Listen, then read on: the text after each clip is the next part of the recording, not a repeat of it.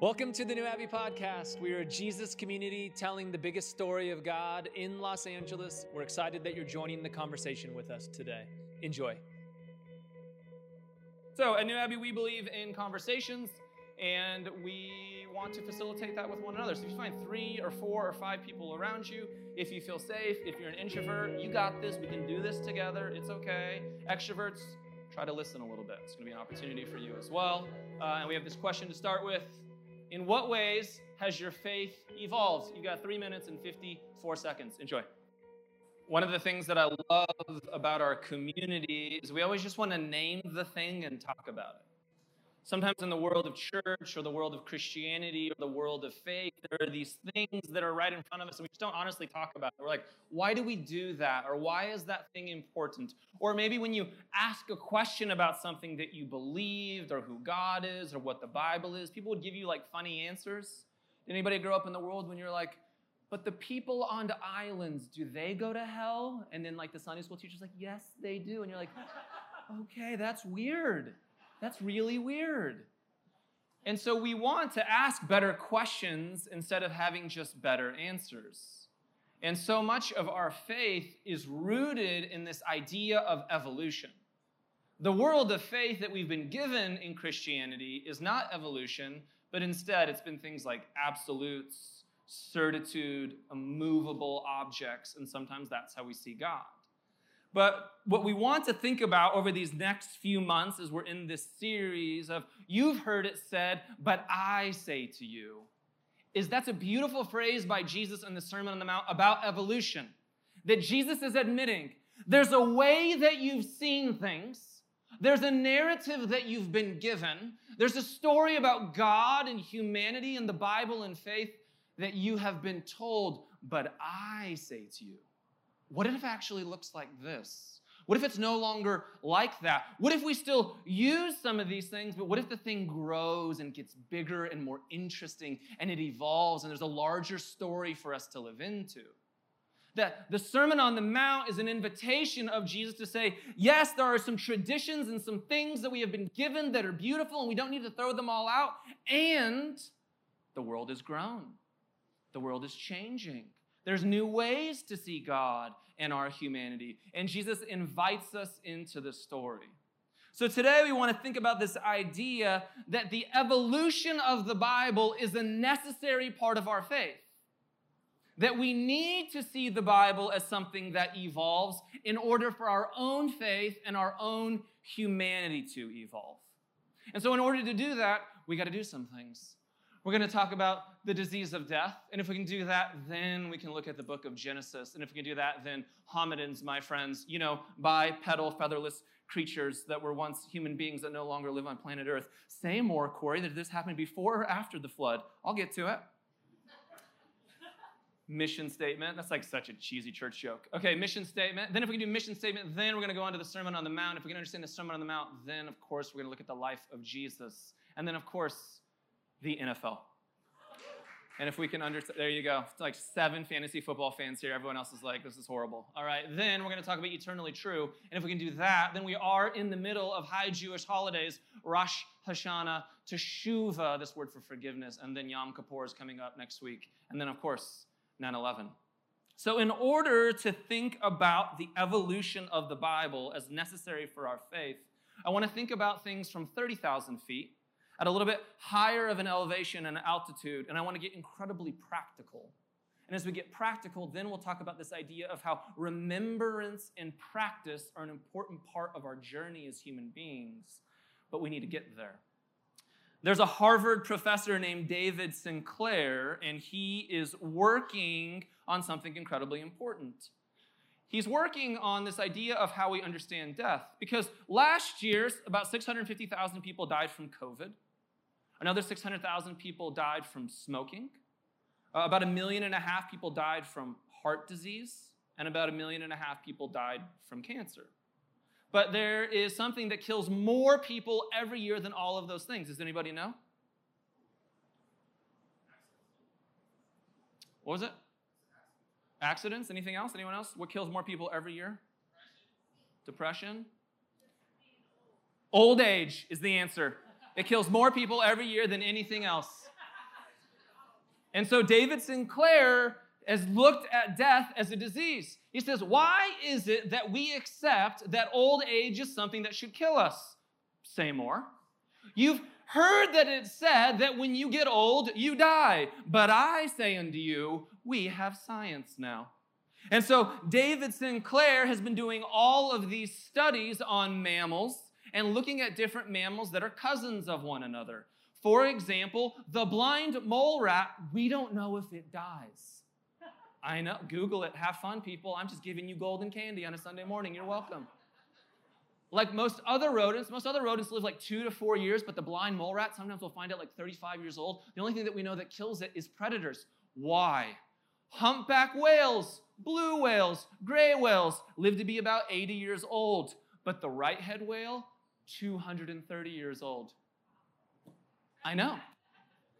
The crazy thing about it is why? What happened in their genetic mutation where their similar mammalian cousins live a certain age, but they get to live so much longer? So, Harvard scientists are looking at the genes that we have and they're finding and splicing the genes that would allow us to live longer. Not only are they splicing those genes to allow us to live longer, they're also creating genes that allow us to reverse our age. So, what they're doing with those genes is they're putting a credit score around those genes. That your lifespan, your genes are their healthiest between 20 and 30 years old. Around after that time, you begin to age in a different way. And so, what they're doing is they're taking the cells in your body when you're 40, 50, 60, 70 years old, and they're turning back time so that your cells begin to look like 20 and 30 year olds. And they're already doing this in rodents. They've taken rodents that are completely blind, cannot see, and they've been using this gene mutation in their eyes, and all of a sudden, these blind rodents can now see. Amen. Some of you are like, I'm terrified I hope Kirk Cameron is right. Other people are like, man, I can't wait to live on Mars with Elon Musk. Let's do this thing. I know. So the technology is already out there and they are pinpointing different parts of our body. They're renewing livers, they're renewing hearts, they're renewing lungs, they're renewing skin, and now they're beginning to put all of it together. And within three years, we're going to start to do human trials. So here's what this means for you single people out there. You're going to be at a bar one night. You're going to say, okay, what's your name? They tell you their name. How old are you? 87. Weird. Weird. You didn't see that coming. Man, who's that hottie 28 year old? No, 87 year old. They fought in World War II, right? It's gonna blow your mind a little bit. This is not made up science fiction, people. They are creating it right now. How are they funding this? You might ask yourselves. Tech billionaires do not want to die. And that's how they are funding it literally. They're like, honestly, we have more money than we've ever needed. So you have heard that it was said that death is the thing that kills you because when you're 80 years old, I guess you die. But I say unto you, we're going to live into a world where some people live to be 150 and 200 years old. How do we make sense of the Bible when the very world that we're living in is evolving at such a rapid rate? That for us, if we continue to see faith in God and the Bible is something that is stagnant and concrete and immovable, then we will not be able to adequately be able to participate in the healing of this world. If we are spending our time over here trying to argue with science, trying to argue with reality, trying to argue about like random things that Adam and Eve really have belly buttons, you're just having giant conversations and missing the point. Because the world is already evolving. And your view of God can be God is somehow terrified about this changing world and can't wait to burn it up, which is an unhealthy theology. Or, of course, God is already ahead of this evolution. God is very aware of where humanity is going and who humanity is. And so we can ask ourselves Does the Bible fit with the narrative that we have for the world? Well, Corey, this is beginning to sound a little bit like relativism. Can we just use the Bible however we want and change it in the ways that we need to to fit our understanding and our sociological place in reality and time and history? Yeah, basically, that's what we're going to do. And that's what everyone has done for thousands of years. Bear with me. Some of you are in the end of like, thank God he's saying this. Some of you are like, my grandma's not going to let me come to this church anymore. Let's do a little bit of work with one another.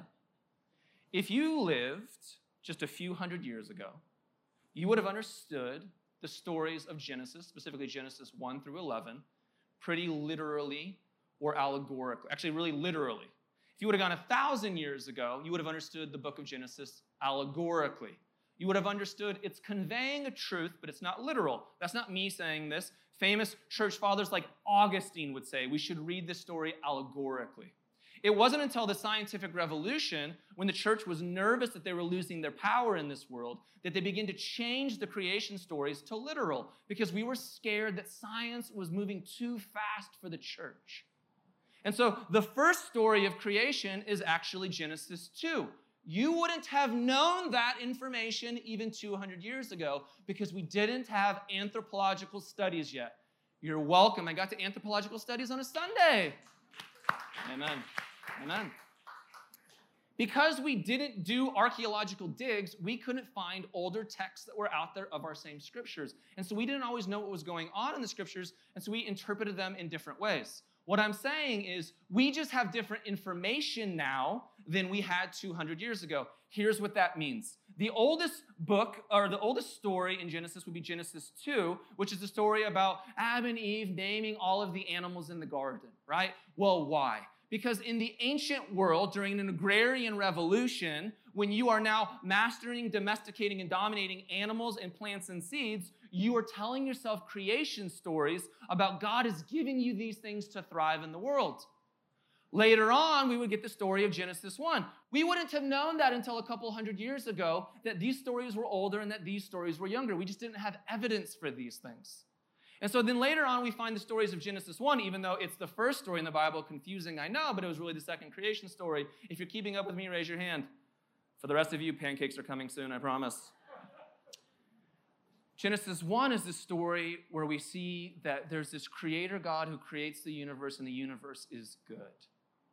And so, what we know now is that about the year 500 BCE, that the Israelites were living in exile in Babylon. And there was a Babylonian creation story that was about those gods named Marduk and a bunch of other names that you can Google later if you care at all. But the point of those stories is that those gods were incredibly violent. And those gods saw humanity in a really low way. The human beings were just slaves and servants to the divine. And so the creation story of Genesis 1 comes along, and the Jews begin to tell a bigger story about who God is. And in this story, God doesn't see us as slaves and servants, God sees us as made in God's image. We didn't know that Genesis 1 was a retelling of the Babylonian creation story until we did archaeological digs in Babylon some 200 years ago. So that means there was thousands of years of interpretation of a certain part of the Bible that we didn't know how those stories got there, not because God was lying to us, not because we were bamboozled, not because it's evil to change your view or perspective or interpretation of Scripture, because we just didn't have information. Now we do have information, and now the story gets to evolve for us in a different way.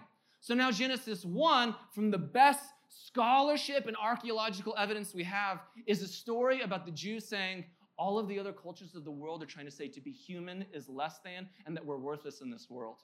But this story of the God that we serve, this God who liberates, this God who cares about the marginalized, this God who's always on the side of the little people, this is a story where God says, Everybody is made in my image. The story evolves in a powerful way.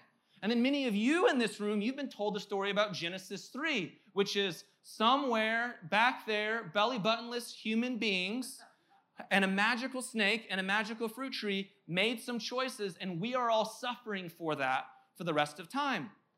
That thought in itself is rather new to Protestant thinking in a certain way. And here's why I have evidence for that. The rest of the Old Testament never talks about Genesis 1 through 11 ever. That's weird.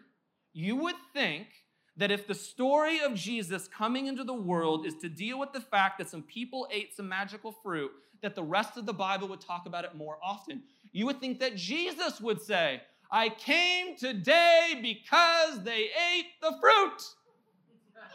Never says it. I came to bleed out on a cross because you're horrible sinners. Never says it. Talks about, I came to show you this kingdom of God.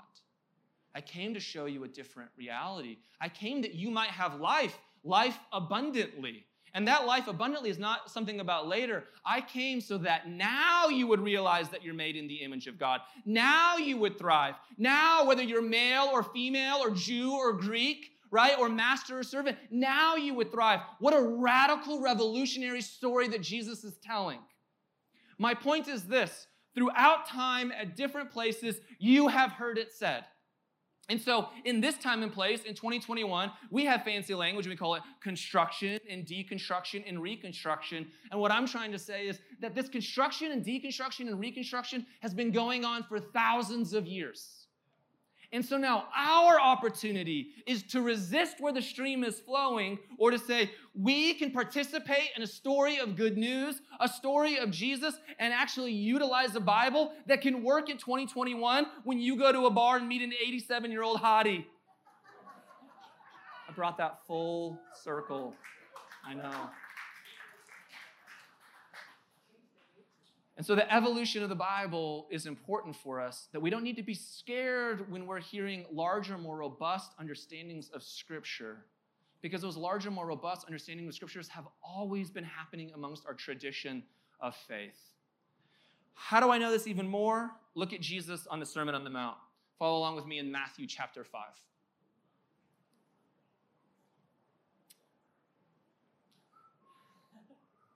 No? Good? No, not here. Also, don't have my phone on me or my Bible, so great. I'm just going to tell you it. Here we go. Uh, Matthew 5 is the story that goes like this.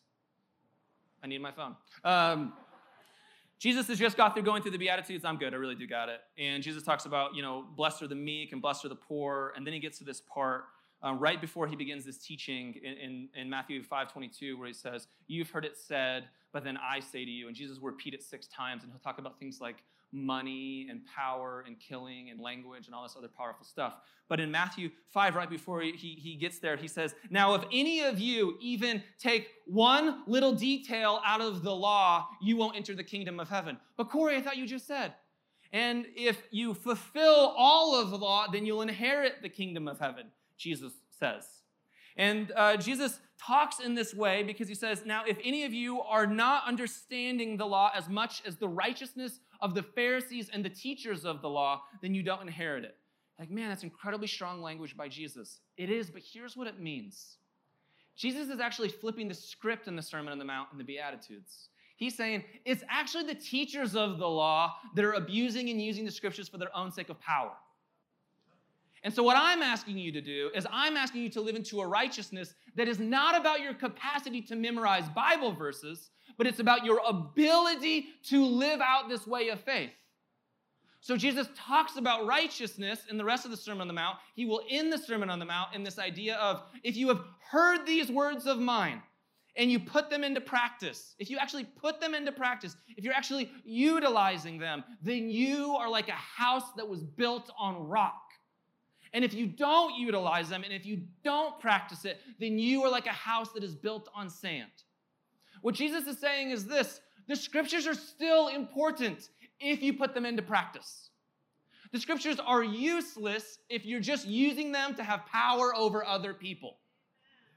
And we have lived in a world, particularly in Western Christianity, evangelicalism, and particularly Protestantism, where we have so valued and venerated the Bible that we have all of these things where we teach people to memorize the Bible and to memorize scripture and to know more about it and you know the Greek and the Hebrew, but it doesn't matter if you're practicing and living it out. And Jesus is only interested in practitioners. Jesus never asked you to believe in him or to worship him. Jesus asked you to follow him, which is interesting enough. Jesus is saying, I want you to follow this way of life. And so he'll use this phrase, You've heard it said, but I say unto you. There's a certain way that you've heard talked about the Bible, but I want to open it up in a bigger way. And here's why Jesus isn't trying to give us weird, arbitrary lists for what it means to be human. Jesus is trying to give us a way of life, trying to utilize the scriptures so that it actually makes a difference in your life as a human being. So, as a kid, maybe you were told the story of Jonah. And the story of Jonah that most of us were given is that you need to believe that there was a man who was swallowed by a large fish, and that was a miracle of God. And if you believe in that, then you know the scriptures are true. Something like that? that has nothing to do with the story of Jonah is about. The story of Jonah is about loving your enemies. The power of the Bible is that it's true, not literal. When we see it as just literal, we miss the ability to follow and practice the way of Jesus because the world will evolve. There are things that are, can be literal in the story, obviously. You know, to show all my cards, I believe in a literal resurrection of Jesus. Other people and progressives and liberals today, and they're like, who could believe in that? A Jewish, whatever, great. I'm here to say that, uh, that the way, the things that we believe and what we follow will change our practices, and those practices changes will change the way that we heal and participate in the world. You may think about the, story, the, the story of the Tower of Babel. Maybe that's a story for you where, you know, all of these people built a tower that's so big and then God dispersed them around the world and that's how we've got different languages. That's called a giant conversation of missing the point. The story of the Tower of Babel is a story of truth that's asking the question is sometimes it's too far too far. Sometimes shall we ask moral and ethical questions before we take our next step technologically even. The power of these stories still have something true for us in every single generation. They are eternally true. What Jesus is leading us to in the Sermon on the Mount is this story, you have heard that it was said, but I say unto you. There's a reason that this story is true in every generation. There's a reason that when we practice this way of God, it's here that we have the ability to change the world in a different way. More examples of this for you. Do we have any of the scriptures, by the way, that came on here? Do we have the Luke scripture? Yeah? Great, let's use the Luke scripture. Sweating. When Jesus first enters into a synagogue, he reads this verse from Isaiah The Spirit of the Lord is on me because he has anointed me to proclaim good news to the poor. He has sent me to proclaim freedom for the prisoners and recovery of sight for the blind, to set the oppressed free, to proclaim the year of the Lord's favor. Pause there a second. These are the words that Jesus reads about himself when he goes into a synagogue to declare, This is the work that I have come to do. It's about, can you, keep it back up there for me? It's about the proclamation of prisoners. It's about good news for the poor. It's about people seeing. It's about caring for the marginalized. Remember, do you ever like around people and they're like, "You're just telling a social gospel"? You mean like Jesus? yeah, that's exactly the thing that I'm doing. And everything I'm saying to you is that even Jesus edited and redacted scripture. There's a final part of this verse that's right here in Isaiah, and the day of vengeance of our God to come for all who mourn. Jesus ends reading the scroll there for a reason.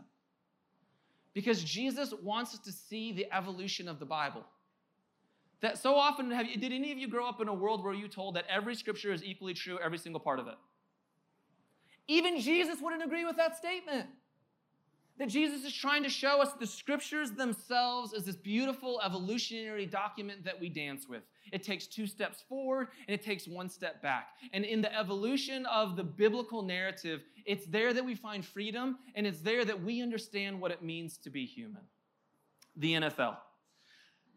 I was thinking about the NFL yesterday because my son, my oldest son, loves football right now. I haven't thought or cared about football in like seven years. Anyone care about football? All right, eight of us. The rest of you, okay. And he's asking me all of these rules about football, and football is this incredibly complex game. And there's all these moving and working parts, and they got to work together. And I'm like, what if we? I taught him about football, and I just gave him like the history of football. And I just said, okay, well, there's a Vince Lombardi, and these were the Green Bay Packers, and this is what happens. My wife's a Packers fan, that's for you. Mwah. And then, you know, there's also a way of believing about football called the Dallas Cowboys. No need to mention any further. And then there's marginalized communities like the LA Chargers, right? You know, there's things like that in the, in the NFL. And so it's not helpful to just talk about the history of football. You have to go play football to understand it. And everything that Jesus is doing in the Sermon on the Mount, he's trying to move people away from a world and a system where they just talked about faith. And Jesus is trying to get people into a way of practice and into a way of being. What I love right now about the high holy Jewish holiday season, Rosh Hashanah, is that it's a season of remembrance and then practice. That Judaism still has so much to offer us that Judaism is what Jesus was. Jesus was a Jew who understood the beauty of his faith well, and Jesus very much cared about the rituals and scriptures that he was given. But Jesus cares that those rituals and that those scriptures were put into practice in a way that's powerful and meaningful. And so Rosh Hashanah is a celebration of the Jewish New Year, and it's a celebration of the creation of the world. And during Rosh Hashanah, like any New Year celebration around the world, it's an opportunity for you to reflect on the previous year. It's also an opportunity for repentance. The word for repentance is teshuva. Teshuva means a return to something. It's an opportunity as you eat all of these specific foods, as you remember the stories of creation, as you remember that God is birthing new things into the world continually, that you take deep stock of your life and you say, Where are the areas that I need to return to my truest self? What are the things that I've been living into that don't represent fully who I am? And Rosh Hashanah is this powerful moment where you do it with your community of faith, where the word repentance or forgiveness doesn't become scary, but it's this reminder of returning to who He's always been. It's an opportunity to say, there's been some stuff that I'm doing in my life for the last year, and I need to cut that shit out because there's some other stuff that I need to do in my life. That's going to go on one of those Christian memes. I know it. They're going to find me for that one. I got hit last time for saying that. And there's 10 days between Rosh Hashanah and Yom Kippur, and Yom Kippur is the Day of Atonement. And these 10 days are used for the Jewish community of a moment of remembrance and reflection, and so that you can set your life ready for the next year, so that you can pick up some ways of practice. What I care about New Abbey is this I care that we evolve in our understanding of God and our understanding of faith and how we relate and experience Jesus and what I care about is that as those things evolve within us, that we would pick up new practices. I will be so dismayed that if we're a community of people that just ideologically shuffles things around and we just participate with cynicism and anger and debating people on the internet and we're just challenging beliefs of Aunt Barb, what good will that get us? It will get us somewhere if we say, I've challenged all of these things, I've deconstructed these things because I've taken my faith so seriously. I take so seriously that the world is evolving that I want to reflect, repent, renew, remember, take on some new rituals and practices in a way that allow me to live into the world in a way that's actually going to be meaningful. Because to be honest, I don't want to lose this way of Jesus. To be honest, I still want to experience relationship with God. To be honest, even though the Bible is fascinating to me and it's interesting and it's getting bigger and I'm working with it, it still matters and it's mattered to billions of people over thousands of years because it's eternally true. Not because every single part of it is literal, but because there's truth in it that works for every single generation. And that matters to me. And so we want to be people who live into the powerful rituals and traditions that we have. And those rituals and traditions also will shape the practices that we have. So we come into a space like this and we have these conversations so that we can remember well the people of God that we want to be. And then we get back into conversations so that we can reflect and think and make a new way of life and pick up some practices so that we can leave this place and go participate in the healing of the world in a new way. And so I don't know what that thing will be for you. But my challenge to all of us is will we allow the evolution of our faith to be put into practice? So that we can participate in the healing of the world in a new way. Maybe for you, that means I'm just going to start reading the stories of Jesus again. Maybe for some of you, is I'm going to participate in simple prayers where I just say, God, I'm here, or God, I love you, or God, I need you. God, would you be with me?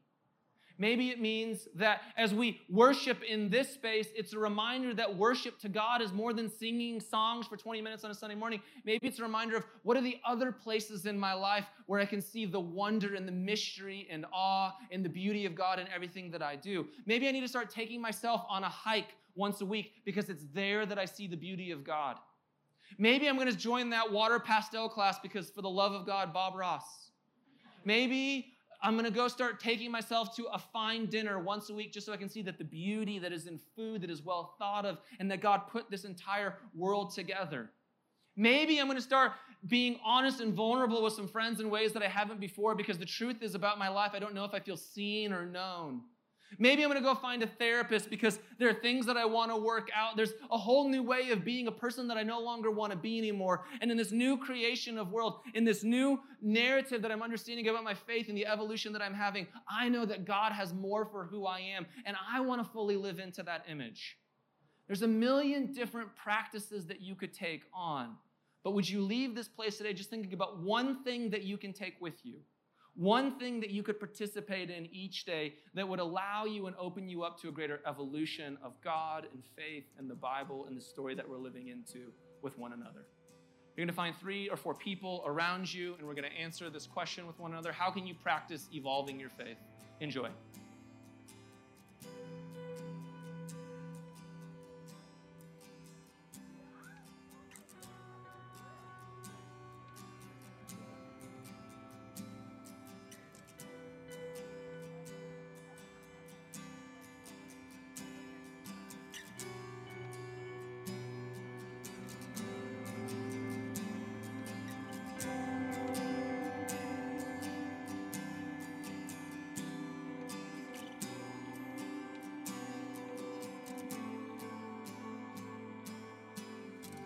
Thanks for listening to the New Abbey podcast. For more information, visit us on the web at www.newabbey.org.